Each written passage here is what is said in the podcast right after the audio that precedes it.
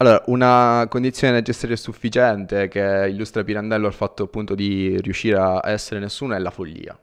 Cioè, il protagonista è rinchiuso in un manicomio e arriva proprio a un punto dove cioè, è la pazzia che, che riesce a, identific- a, a, farlo, a farlo essere nessuno. E, ed effettivamente, se, cioè, a pensarci, soltanto in uno stato del genere mi immagino. Devi diventare pazzo. Sì. Pazzo per Gesù.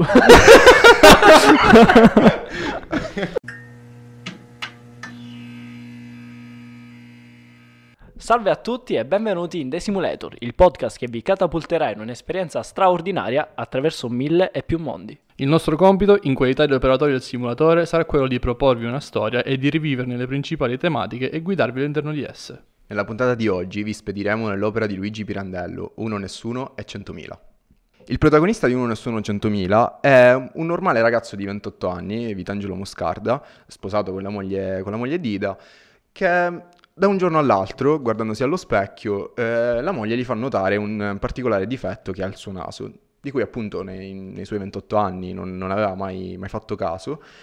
E, e, questo è l'inizio di quella che poi è la fine di Vitangelo Moscarda, perché da quel piccolo difetto che appunto la, la moglie gli dice che il naso gli pende verso destra, quel piccolo difetto gli, mm, ne scaturisce infiniti altri che appunto il, il protagonista comincia um, ad attenzionare al, per quanto riguarda il suo aspetto. E da qui appunto inizia tutta la sua, la sua crisi esistenziale, tutto il fatto che mh, effettivamente domandando anche a persone di suoi amici o persone di, altri paesi, de, de, persone, altre persone del, del paese, ehm, appunto domandandogli le, le caratteristiche del, del, suo aspetto, diciamo appunto che fanno notare altri difetti e cominciano ad accumularsi, tanto che poi eh, Vitangelo Moscarda capisce che agli occhi di, di, di diverse persone ha infinite, eh, infinite accezioni, infinite personalità. Questo porta a un vero e proprio quasi esaurimento di, nervoso da parte del, del protagonista, che eh, appunto si vede attribuite tu, tutte queste maschere.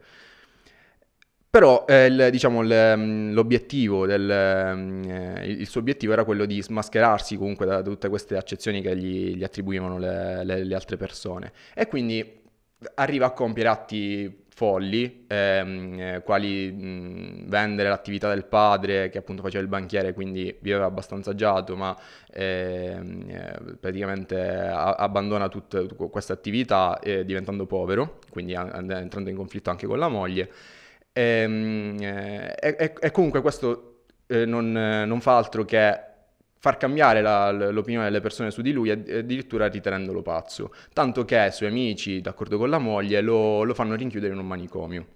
Qui appunto c'è completamente la fine del protagonista, che però ehm, comunque in, in, questa, in, questa, concezione, in questa situazione comunque particolare del manicomio, riesce a, ad essere finalmente nessuno, che era appunto una di, delle cose che lo tormentavano di più, perché agli occhi delle, de, delle altre persone era diventato 100.000. Mentre finalmente da solo, in questa, eh, atmosfera di proprio follia, riesce a, a, essere nessuno e quindi eh, ritrovare la pace interiore. Sì, è la morale alla fine del, dell'opera, ovvero tutti noi abbiamo infinite maschere, ma cosa sono queste maschere? Alla fine le maschere non sono nient'altro che la percezione di noi stessi, magari agli occhi degli altri, agli occhi di noi stessi, e, e questo è, è, un dato di fatto. Eh, per questo il protagonista si sente di avere così tante personalità. E oggi con l'avvento dei social, secondo me questo, questa problematica si è molto di più amplificata perché se un giorno le relazioni con le altre persone e, e di conseguenza anche le, le diverse diciamo maschere di te stesso potevano essere comunque limitate al paese in cui vivevi. Oggi una persona la, la, conosce il mondo intero e le persone famose sono conosciute praticamente in tutto il mondo, per esempio gli attori. E infatti un, un, avviso a tutti, non fate mai notare a nessuno su, nelle storie di Insta che ha qualche difetto, perché sennò finisce come il protagonista del, del romanzo. Sì, esatto. Ormai ho, al giorno d'oggi ognuno ha una maschera per qualsiasi cosa per qualsiasi tipologia di persone che tu vai comunque a interfacciare, per qualsiasi attività online devi fare, ciascuno ah, diciamo, maschera se stesso, come il termine usato nel libro, con un'altra versione di se stesso che magari non è quella vera. Quante volte ci è capitato di approcciare una nuova conoscenza con qualcuno senza, diciamo, lasciar tralasciare tutti i, va- i, I vari diciamo, aspetti di noi stessi. Esatto, i vari aspetti, ma a- oltre che quelli esteriori, che diciamo sono quelli che- su cui si focalizza di più il libro, anche gli aspetti interiori, comunque La propria personalità, per esatto, esempio. le nostre eh, personalità, ma anche le- le- gli aspetti delle nostre personalità meno condivisi nella società di oggi, per esempio. Sì, ma magari lo facciamo proprio di proposito. Sì, Nel senso, noi ci creiamo anche da soli, non sono soltanto gli altri, diciamo come ci vedono gli altri a formare queste, queste mille personalità, ma siamo noi stessi che cambiamo sempre il nostro modo di approcciarci con le persone. Sì, ma anche con noi stessi. Infatti, una cosa interessante del libro è proprio il fatto che ehm, il protagonista non, non si ritiene neanche uno, cioè ehm, il fatto stesso del- di, di vedersi riflesso uno specchio. Per lui è ehm, un riflesso fittizio, un'immagine fittizia di- della sua persona, perché comunque c'è sempre il filtro che ha lui nel vedersi. Cioè, il fatto stesso, appunto, di, di- di vedere il proprio riflesso non, eh, non è Cioè non sei mai tu in, nel- nella- in prima persona, cioè non, non- non puoi essere mai te stesso dovunque tu vada. Ne- neanche se ti guardi Neanche se ti guardi occhi, allo specchio capito? perché è come se fosse, tra virgolette, un'altra entità. è come se ti guardassi attraverso un filtro. Sì, Esatto. che ti autoimponi, per- Esatto. paradossalmente. E comunque l'utilizzo di queste maschere appunto nella società e nell'appunto interfacciarsi o comunque relazionarsi con le persone è una cosa che secondo me è molto più frequente tra i 20 e i 30 anni o comunque diciamo nella, par- nella gioventù, comunque nella giovinezza della tua vita, perché a mano a mano che vai avanti con gli anni, io ho notato con me stesso, ho notato con eh, i miei genitori, ehm, inizi piano piano a non fregartene un cazzo del, ehm, di quello che pensa la gente di te. E secondo me è una condizione quasi utopica, ma comunque bellissima. Comunque poter uscire di casa senza, frega- senza pensare a quello che pensa la gente, essendo te stesso. E questa cosa la vedo soprattutto nelle persone anziane. Sì, ma il concetto secondo me è che non è tanto che tu devi riconoscere come ti vedono gli altri, ma quanto alla fine parte di te stesso vive nella concezione che hanno gli altri di te. Esatto. Cioè, vuoi o non vuoi, sei sempre 100.000. Esatto. Anche se non ti interessa del- del- del- um, dell'interpretazione degli altri di te, sei sempre 100.000. Sì, diciamo che può influenzare o meno la- l'opinione degli altri, il, ehm, la tua concezione di te stesso, però alla fine quelle concezioni esistono, ci sono, anche se appunto come dicevi tu non, eh, non- non ti interessano, però, Esatto. però ci sono. Anche, anche- questo- anche presentandosi allo stesso modo a tutti, secondo me, inevitabilmente le persone, avendo eh, ognuna una sfumatura diversa, interpreteranno le stesse parole con la stessa tonalità, con la stessa, dette con la stessa velocità, nello ste- cioè, in modi diversi. Che poi è quello che ha fatto impazzire, tra virgolette, il protagonista. Sì. Il fatto di, ri- di rivedere negli altri queste sue 100.000 versioni di se stesso. Esatto, perché il problema ormai non è più essere uno, nessuno, 100.000, è essere o 100.000 o nessuno, perché se, un- cioè, se palesemente tu sei 100.000, perché ogni persona che incontri ha una visione diversa di te, automaticamente non ti puoi definire in nessuna entità e quindi vai a sfociare nel- nell'essere nessuno. Perché queste, magari tutte queste interpretazioni non hanno nessun punto d'accordo. Sì, e poi comunque dovendo impersonare sempre eh, maschere diverse o comunque essendo 100.000, eh, perdi comunque, se dai tanta importanza al fatto, perdi comunque te stesso. L'uno lo vai a perdere. Sì. E, e dopo un po' non sai, tra virgolette, neanche più chi sei tu. Secondo me questa può essere anche la- una soluzione per eh, tutte le diverse forme di razzismo eh, e comunque in generale di divisione eh, culturale e territoriale che si hanno. Eh, cioè una volta che, si, che, ci, che, che riconosciamo che davvero non, non possiamo semplicemente ridurre una persona, addirittura interi popoli, semplicemente a, mm, a delle caratteristiche, a una sola visione, in quel momento tutte le basi del, del razzismo cadono. Cioè, in quel momento capisci che tutti siamo in un certo senso sulla stessa barca, tutti eh, non avendo una, una singola personalità, un- non, non essendo un singolo essere, siamo ecco tutti in, questa, in Sì. questo fiume che scorre continuamente di personalità e interpretazioni. Sì, ovviamente però il- anche a- proprio a fondo del- di quella che è l'ideologia, ad esempio, razzista, è proprio il fatto che magari queste eh, concezioni diverse, queste 100.000 concezioni diverse che si possono avere di una persona, eh, sono appunto concezioni assolutamente negative. Quindi è vero che ci sono, è vero che comunque siamo tutti sulla stessa barca, come dici tu, però proprio c'è un fattore che, che ti fa, c'è proprio que- questo odio insensato che... E alla fine se, se- se vuoi odiare, odi, pur avendo Sì, certo. tutte le, le prove che, che sia una cosa infondata e stupida. E comunque, dopo aver fatto tutto questo discorso, secondo voi questo essere uno, comunque la propria identità radicata in te stesso, è davvero così fondamentale? Oppure l'essere un nessuno può comunque riuscire a farti vivere meglio, come appunto è successo al protagonista dell'opera, che comunque, diciamo, rinchiuso in questa stanza se- del manicomio, alla fin fine era in pace con se stesso, essendo nessuno, avendo perso appunto il suo uno. Mm. Sì, in effetti la nostra identità, per esempio il nostro luogo di nascita, eh, qualunque cosa ci identifichi, i nostri tratti caratteristici, anche psicologici oltre che fisici, in un certo senso ci condizionano. Cioè, se riuscissimo a slegarci eh, da, da queste cose, diciamo, saremmo in un'utopia, in una società perfetta perché davvero non potresti riconoscere, cioè, eh, la persona la, la interpreti per così com'è, eh, per, per come ti si pone, non magari eh, per, eh, per qualcosa a lui legata totalmente dettata dal caso, cioè il luogo in cui nasci, il giorno, mese, i tratti caratteristici, cioè è tutto casuale. Sì, ma poi c'è la classica frase, il, bol- il mondo è bello perché, Perché è vario. vario, quindi fossimo tutti uguali, eh, sinceramente non... eh, Non ci sarebbe gusto a relazionarsi con gli altri. È vero, che, è vero che come, cioè come il- avevamo detto prima, magari mh, ideologie come quelle razziste non ci sarebbero perché essendo tutti uguali non, eh, non- non- non si hanno Che dei- noia, che noia. Esatto, si perderebbe Cioè, quella sono- scintilla Sì, di sì. bellezza nel mondo. In pratica è... Sì, e parlando di bellezza, l'opera in sé ci fa capire come non esista un'oggettività nelle cose. Cioè, è sempre tutto soggettivo. Le- non esiste un ideale di bellezza, non esiste un, una verità assoluta.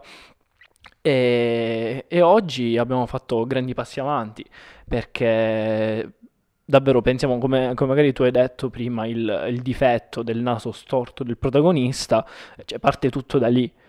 Ma oggi anche questi difetti vengono viste come delle, be- delle bellezze rare. Vediamo magari eh, modelli o modelle con delle particolarità, magari con eh, occhi molto piccoli, eh, orecchie grandi. Eh, non c'è più questa, questa visione che per forza bisogna interpretare le, diciamo, le di... I canoni, diciamo, classici, tra virgolette. Eh, io mi- Esatto. eh, parlando di questo mi viene in mente ad esempio il- tutto lo scandalo che c'è stato del- della modella di Gucci, se, se vi Sì, ricordate. sì, sì. Comunque un, una bellezza, diciamo, particolare, definiamola così, che appunto può piacere o non piacere, eh, però... Cioè, appunto, andando oltre questi, questi canoni estetici, eh, a- ma anche il fatto delle modelle curvi, Sì. cioè, non sono più quelle modelle che sono uno stecchino, ma comunque ci, ci sono anche... Ma in che senso? Sto toccando sotto. Eh no, non devi tirarlo il filo. Vai. Ok. Ci scusiamo per l'interruzione, eh, per problemi tecnici, prego Peppe continua. Allora, eh, sì, stavamo parlando appunto delle, delle modelle curvi, eh, del fatto che mm, non, non ci sono più quelle- que- quei canoni, cioè si va oltre, oltre quelle concezioni che potevano essere appunto oggettive. eh, Sì, E tra l'altro, cioè, appunto, vedo una cosa positiva, nel senso, eh, ma- magari il protagonista ha pensato a- al fatto che le altre persone lo vedevano col naso storto come una cosa negativa. Però magari, che ne sai, magari alla moglie quel naso storto faceva parte della sua bellezza. Cioè, quindi magari non per forza qualcosa che a noi di noi stessi sembra una cosa brutta debba esserlo anche per gli altri, anzi, totalmente al contrario. Quindi Sì. è magari un lato positivo Ma questo. addirittura per la moglie era indifferente, cioè tutto nasce con, con la frase, eh, vabbè, ma lo sai, cioè la moglie gli, ha detto, vabbè, lo sai che hai il naso pendente, cioè non è che è una cosa Certo, anche strana. lui che, che- che- che davvero non, non si è accorto prima di questa cosa. Ma è, è questa la cosa che comunque secondo me è affascinante, il fatto che ehm, le, le certezze che hai effettivamente sono così campate su, su quello che Quello che percepisci tu. Sì, che è comunque una cosa appunto fittizia, cioè basta un niente e, e ti, ti cadono tutti, tutti quei palazzi che hai costruito su Sì, sì, per esempio io certezze. in questo momento potrei dirti, hai l'occhio destro più basso di quello sinistro Esatto. e tu Non ti ti allarmare, non ti allarmare, ma... È, un- è bello. È vero. Oh cazzo! tu ti danneresti, andresti allo specchio per giorni e giorni, ma è vero, ma scusami, ma io non me ne sono mai accorto, davvero Tanto No, do- ma- do- ma dopo, tre giorni, dopo tre giorni sti cazzi, nel senso... ovviamente. Che poi, è un- ripeto, se vogliamo vederne il lato positivo, magari ti dicono, per esempio, tu sei troppo impulsivo e tu magari non te ne hai mai reso conto, però magari ci pensi su e dici, cazzo è vero, e magari inizi anche a lavorare su te stesso perché magari è un aspetto, è un aspetto di te stesso che, che non ti piace. Quindi non per forza dobbiamo cadere in depressione come il protagonista. Dobbiamo- non dobbiamo rinnegare tutti i difetti che abbiamo, anzi. Hai 100.000 possibilità che ci sia qualcuno che pensi che il tuo difetto in realtà sia un pregio. Ma alla fine è davvero possibile diventare nessuno? O è qualcosa che noi siamo senza rendercene conto?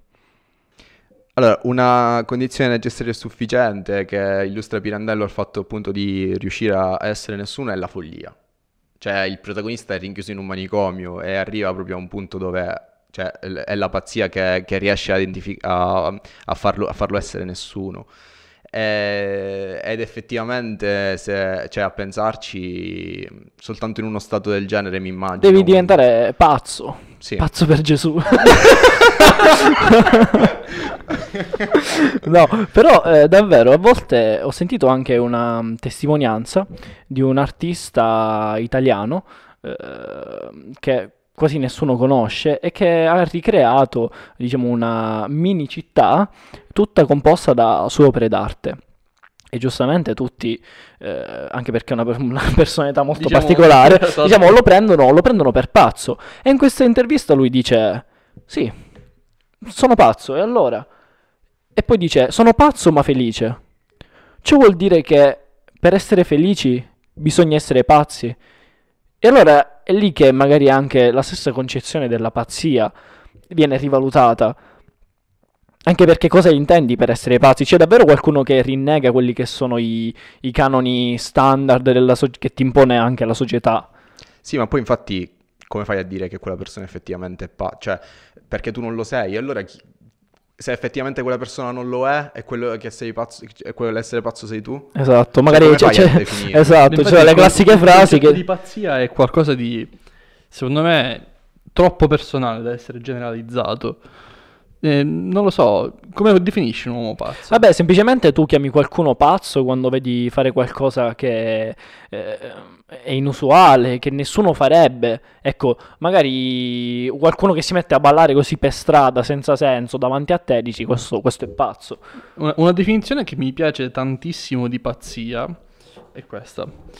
E pazzia è quando continui a rifare la stessa cosa in continuazione aspettandoti che ti dia un esito diverso.